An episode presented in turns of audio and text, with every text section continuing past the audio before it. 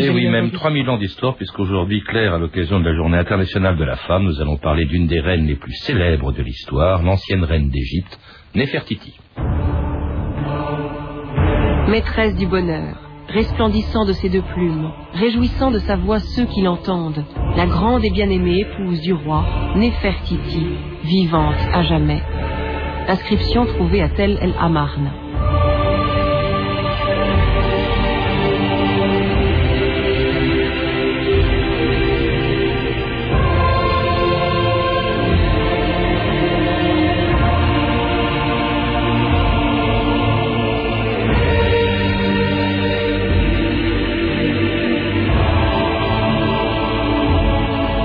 2000 ans d'histoire.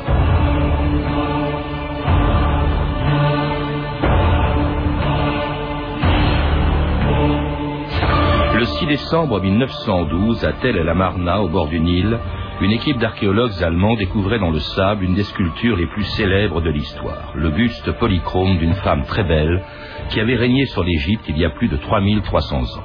Avec cette statue mystérieuse à laquelle il ne manquait que l'œil gauche, c'est tout un pan de l'histoire de l'Antiquité qui sortait du sol. L'époque où, dans sa capitale, un pharaon oublié, Aménophis III, accueillit une petite princesse de 15 ans. Elle s'appelait Néfertiti, et personne n'imaginait alors qu'en inventant la première religion monothéiste du monde, elle allait bouleverser l'histoire de l'Égypte.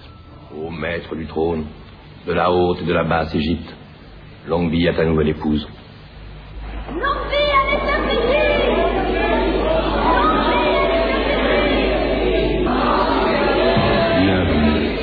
sur la terre du Nil, épouse que les dieux m'ont destinée. Mon peuple t'a donné un nom, Nefertiti. Ce monde entier respectera la femme d'Aménophis. Trois. Nefertiti Qu'est-ce que ça veut dire, Nefertiti? La belle est venue. Et oui, La Belle est venue, c'est le nom égyptien de Néfertiti, à laquelle vous venez de consacrer un roman historique, euh, Gérald Messadier, un livre sur la couverture duquel on voit ce fameux buste de Néfertiti découvert en 1912 et auquel il manque l'œil gauche. Est-ce que on sait pourquoi ce buste qui se trouve aujourd'hui dans un musée de Berlin, euh, pourquoi est-ce qu'il manque un œil? Personne n'a donné d'explication. Elle me paraît résider dans un petit détail c'est une encoche au bas de l'œil gauche, qui, je le rappelle, est l'œil euh, de la nuit, celui qui voit la nuit, contrairement au droit, et qui est le mauvais œil par voie. Euh, cet œil a été, euh, on l'a fait sauter à la pointe d'un couteau par malveillance. À l'époque déjà, de même que par malveillance, la momie qui a été trouvée euh, l'année dernière par une archéologue américaine. Et qui est celle de Nefertiti, peut-être? Et qui est presque certainement celle de Nefertiti, avait été sauvagement massacrée. On n'a jamais vu une momie massacrée comme ça. Alors il s'agissait d'effacer la mémoire de cette, de cette femme dont on sait peu grand-chose, pas, pas grand-chose. On parle toujours de, façon générale d'ailleurs de l'histoire de l'Égypte un peu au conditionnel. C'est peut-être la raison pour laquelle vous avez choisi la formule du roman, hein, Gérald Messadier. Mais euh, nous allons parler de ce que l'on sait, nous, de, de Néfertiti. Euh, la Belle est venue, c'était le nom que l'on donnait les Égyptiens. Euh, on a dit souvent qu'elle venait de très loin, qu'elle venait du, du nord de l'Égypte d'une région qui s'appelle le Mitanni, qui était en Syrie. Pour vous, ce n'est pas, exact. Hein. Il me semble plutôt que c'est la fille d'un des grands personnages de la fin de la 18e dynastie, euh, Aïe, A-Y, qui était euh, d'abord le frère de la, la reine, l'épouse d'Aménophis III, qui était également le beau-père du général le plus puissant, euh, puisqu'il avait donné son autre fille, la sœur de Nefertiti, euh, en, mariage à Oremeb. Donc je crois que Nefertiti est, la fille de Haï. Hmm. Alors ce personnage important, ce Haï, qu'on retrouve tout au long de votre roman, euh, on dit aussi qu'elle était venue pour épouser bon, elle, s'est rendue célèbre parce qu'elle était la femme d'Akhenaton, mais avant de se marier avec lui, elle aurait épousé son père, Aménophis III. Euh, là, c'est pas encore certain. C'est pas certain. C'est probable, euh, ce n'est pas certain. Elle aurait été euh, de la sorte sacrée grande épouse royale. C'était une coutume assez désagréable, enfin pour nos, yeux à nous aujourd'hui, euh, de déflorer de très très jeunes filles et on, les on les nommait donc grandes épouses royales. Elles étaient, si elles devaient épouser un roi, et, c'était mm. elle qui leur conférait la royauté. Alors Aménophis III, qui aurait peut-être été son mari, vous vous en doutez, c'est un pharaon dont on parle peu, que l'on connaît pas très bien, on le connaît beaucoup moins que Ramsès II, par exemple, ou que les bâtisseurs des, pyramides comme Khéops, et pourtant cet Aménophis III est un grand pharaon à une époque où l'Égypte était vraiment à l'apogée de sa puissance, peut-être le début de son déclin, mais c'était le moment où elle a été la plus puissante. Oui, c'est un des grands C'est un des grands euh, un des grands Toutmosides, la lignée de, de Et euh, la fin de sa vie a été un peu assombrie, il était très malade, et le pouvoir, il a, il faut le dire, c'est lui qui a quand même euh, commencé à privilégier le culte du dieu solaire pour euh, pour vexer les clergés traditionnels, c'est-à-dire les clergés d'Amon, d'Osiris et des autres dieux. Alors cet Amenophis III, c'est un grand bâtisseur aussi. Il a construit beaucoup de choses à côté de Thèbes, hein, aujourd'hui Karnak. Il a construit notamment les fameux colosses de même nom hein, qui faisaient 20 mètres de, qui font toujours, qui font toujours 20 mètres, de haut, 720 tonnes. Un grand, grand, grand, bâtisseur dans sa capitale qui était Thèbes. Euh, et alors, euh, euh, qui aurait épousé, on ne sait pas, Nefertiti. En tout cas, lorsqu'il meurt en 1372, lorsque Amenophis III meurt en 1972, 1372 avant Jésus-Christ, je précise, hein, Nefertiti Titi donc serait veuve si elle l'avait épousé à 17 ans, pas pour longtemps en tout cas puisqu'elle épouse alors, ça c'est sûr, le fils de son mari qui avait deux ans de moins qu'elle, c'est un inceste comme cela se faisait souvent. Inclinez-vous devant votre pharaon.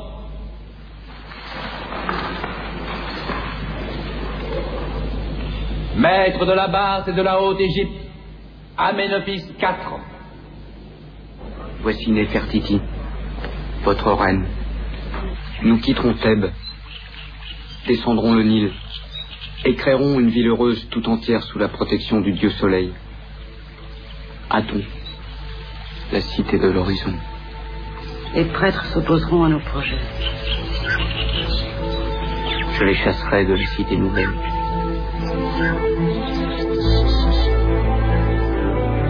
Alors c'était un autre extrait d'un péplum qui s'appelle Nefertiti de Guy Gilles, dans lequel donc euh, Aménophis IV, le fils de Aménophis III, le futur Akhenaton, hein, euh, épouse Nefertiti et va et part avec elle au sud de Thèbes pour construire une cité nouvelle euh, et un nouveau culte, Aton, le culte d'Aton, le culte du soleil. Alors on a souvent dit, et c'est ça qui l'a rendu célèbre, qu'avec son mari Akhenaton, elle a créé la première religion monothéiste de l'histoire, Gérald de parfaitement faux. Elle a créé une monolatrie.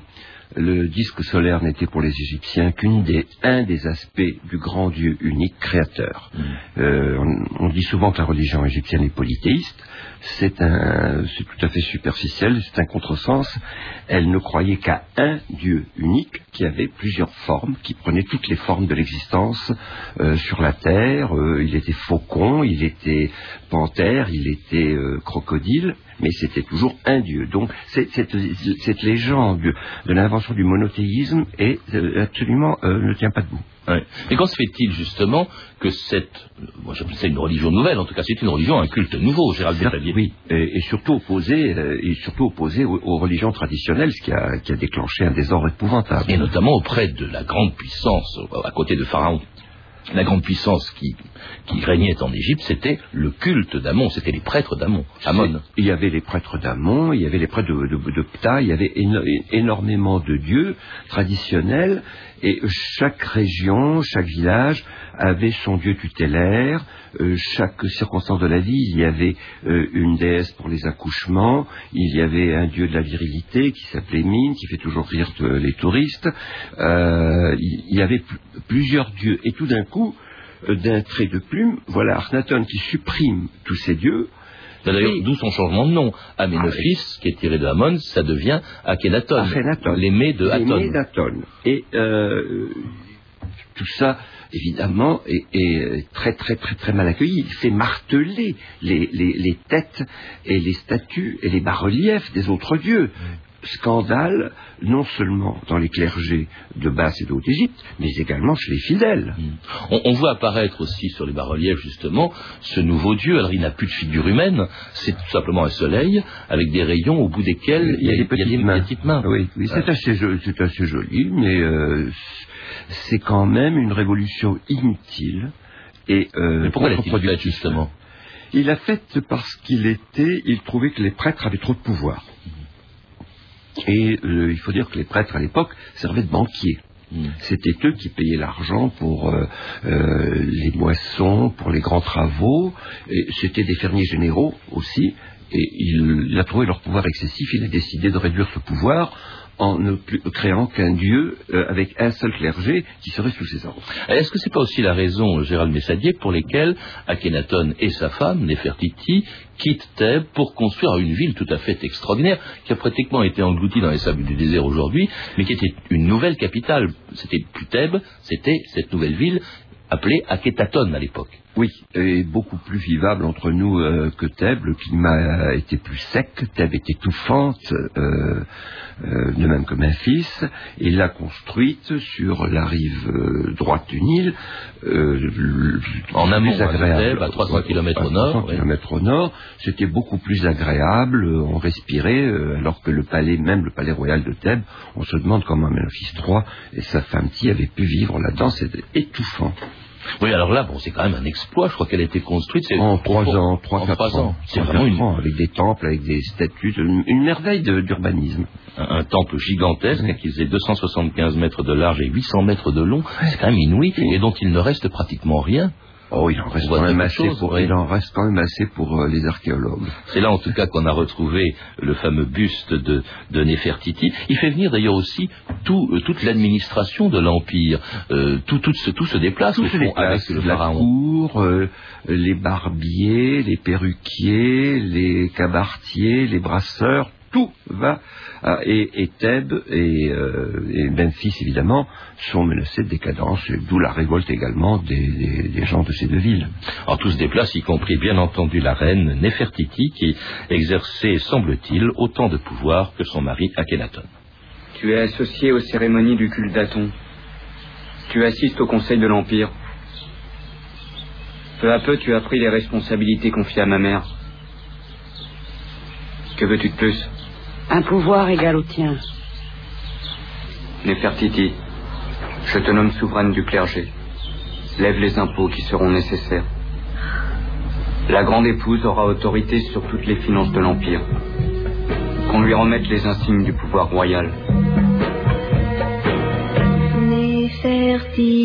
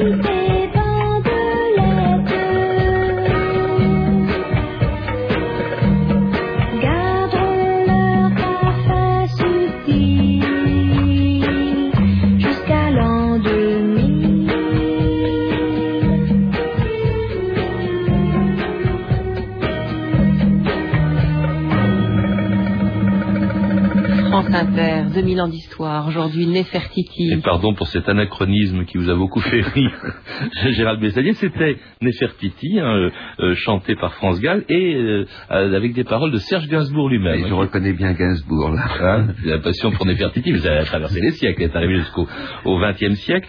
En tout cas, c'était 33 siècles avant Gainsbourg. Elle exerçait, est-ce qu'elle exerçait vraiment un pouvoir important? Et est-ce qu'elle était la première à le faire en Égypte, Gérald Messadier Les reines avaient, les reines avaient du pouvoir. Euh, il n'y a qu'à voir euh, l'exemple de Hatshepsut. Ti, euh, la mère d'Arnaton, était également au moins, avait au, moins autant de pouvoir que son mari. elles commandaient euh, des travaux, elles, euh, elles, exerçaient une très grande influence. Oui, Nefertiti a dû exercer une très grande influence et elle a énormément consolidé le culte d'Aton. C'est la raison pour laquelle on lui a tenu si cruellement rigueur de, euh, euh, quand elle est morte. Quand elle est morte. En tout cas, c'était 33 siècles avant la journée internationale de, de la femme, hein, c'était aujourd'hui. En tout cas, elle était très présente sur tous les monuments euh, construits à l'époque. La revue des hiéroglyphes de l'époque par le Champollion de 2000 ans d'histoire, Oui, Stéphanie Duncan. Une petite lunette.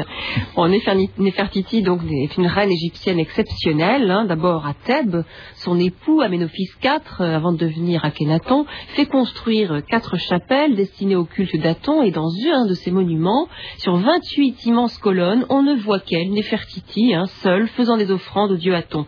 Elle apparaît en effet 564 fois, donc beaucoup plus qu'Akhenaton lui-même, hein, seulement 320 fois lui, en preuve sans doute de son rôle capital sur le plan politique, en tout cas sur le plan religieux. Alors, très inhabituel pour une reine, on voit Néfertiti conduire un char, brandir le sceptre de la puissance, hein, frapper des adversaires avec une massue ou encore recevoir directement sur elle les rayons du fameux disque solaire. Alors vous l'avez dit, elle est très belle, hein, long cou, nez droit, yeux en amande, lèvres bien dessinées, menton décidé.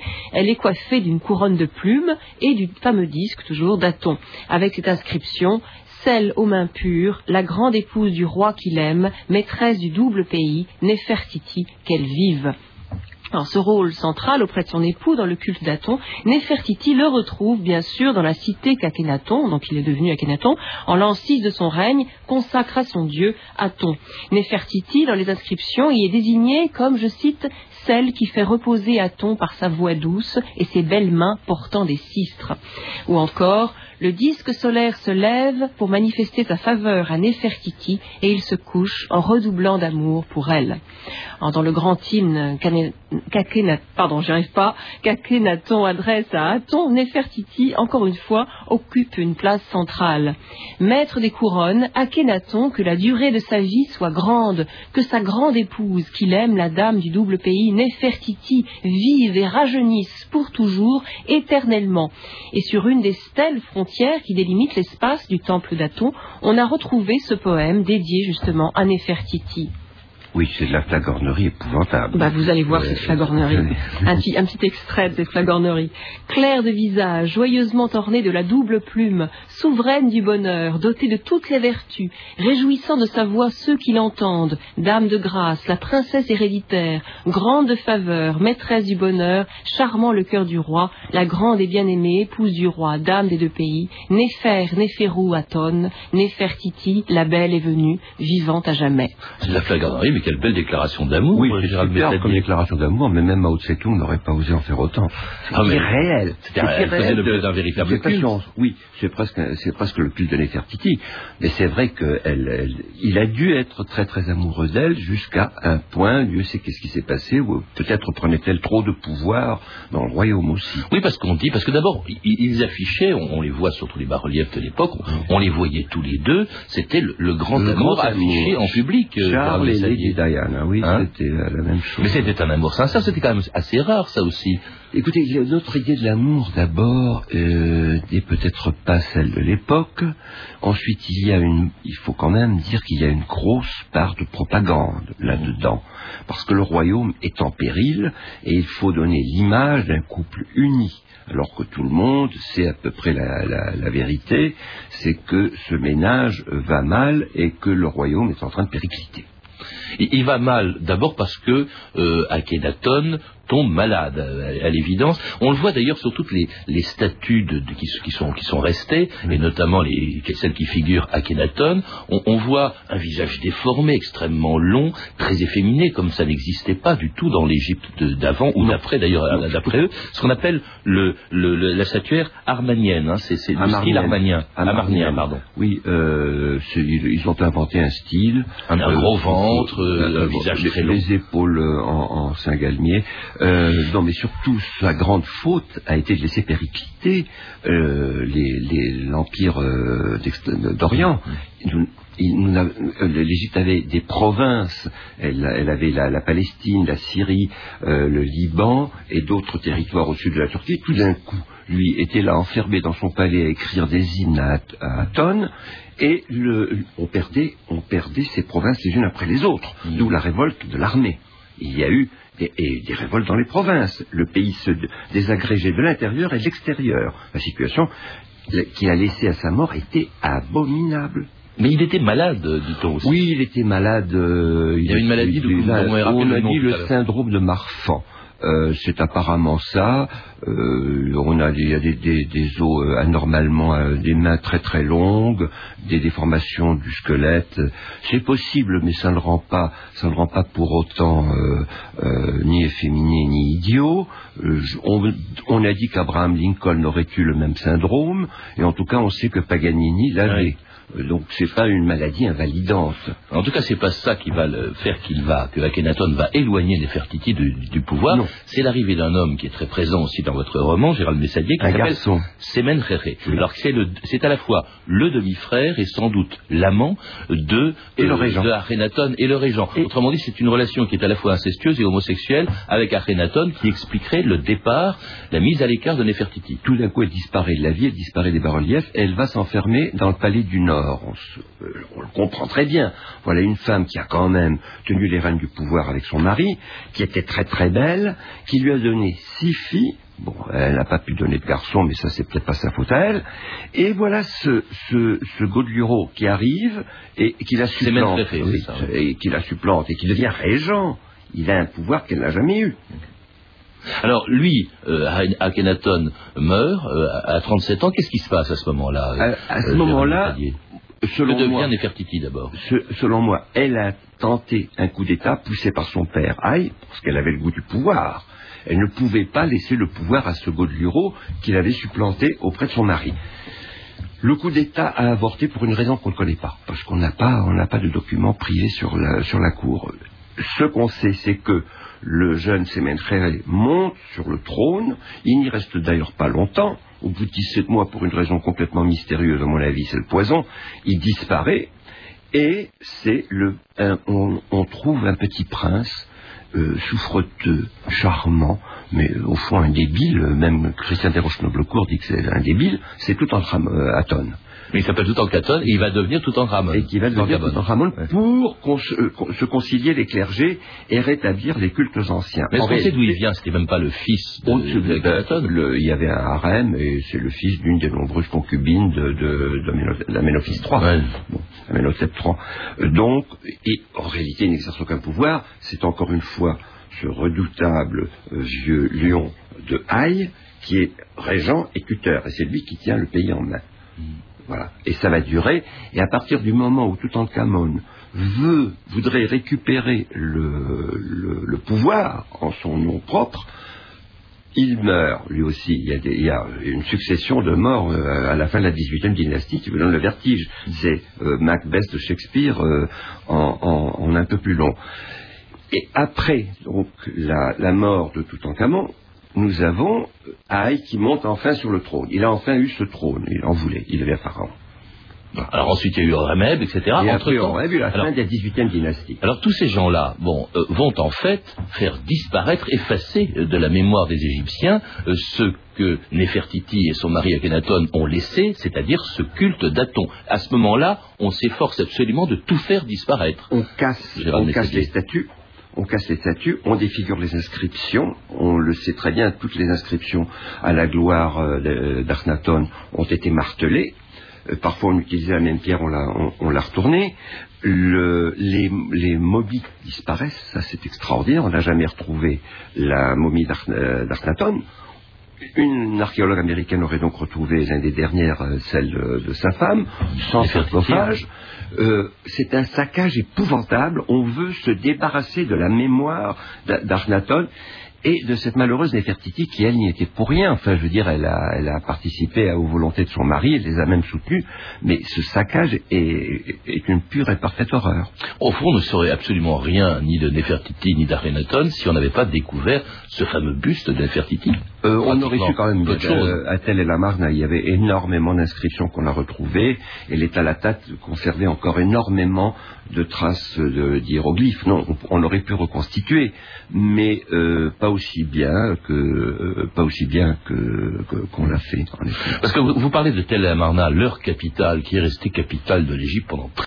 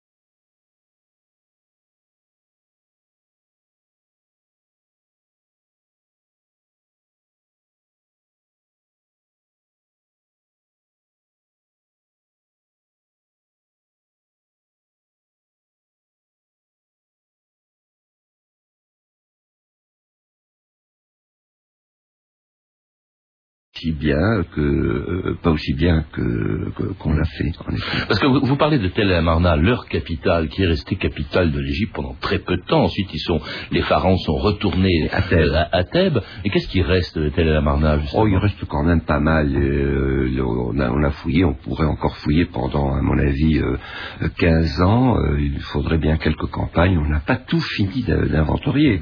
Euh, moi, j'ai grandi je, pas très loin de là. Êtes né au euh, Caire, hein, je crois. euh, euh, j'ai vu le Caire, mais j'ai euh, j'ai vécu toute mon enfance à Boukerkas, qui est pas loin de Tel et la Marne. Et euh, je me rappelle que les archéologues venaient à la maison, euh, ils étaient complètement euh, abasourdis par l'abondance de ce qu'ils avaient découvert. On a découvert peu à peu la civilisation amarnienne. Et évidemment, on a d'abord été fasciné par l'étrangeté. D'abord, il y a la beauté de Néfertiti, parce que il faut quand même vous dire que quand vous trouvez dans les sables euh, presque le portrait de Greta Garbo, euh, c'est Greta Garbo, magnifique, magnifique. ouais, euh, Et euh, vous trouvez ensuite cet art totalement bizarre, euh, assez maniéré, très stylisé. Il y a des, des, des, des pièces de Tel la Marne, on dirait qu'elles ont été dessinées par Modigliani. Hmm. Ça fait incroyablement art déco par moment. On est, on est très surpris. Euh, donc ils étaient émerveillés. Il y avait plein de choses, il doit en rester encore pas mal. Merci Gérald Messalier. Je rappelle donc que vous êtes l'auteur de L'œil de Néfertiti, le premier volume d'une trilogie dont le deuxième, Les masques de Toutankhamon, vient d'être publié, comme le premier livre d'ailleurs, euh, tous les deux aux éditions de l'Archipel. À lire également hors série du magazine Les clés de l'actualité junior qui s'adresse aux enfants âgés de 8 ans et plus et consacré à l'Égypte. En cette journée de la femme, enfin, je recommande un petit livre de circonstances, Le cœur des femmes, les 50 femmes du XXe siècle, de Roselyne Fèvre, publié chez Timé Éditions. Vous avez pu entendre des extraits du film Nefertiti de Guy Gilles, distribué en cassette vidéo par LCJ, un film d'ailleurs qui prend beaucoup de liberté avec la réalité historique. Vous pouvez retrouver ces renseignements en contactant les services des relations avec les auditeurs au 0892 68 10 33, 34 centimes d'euros la minute ou consulter le site de notre émission sur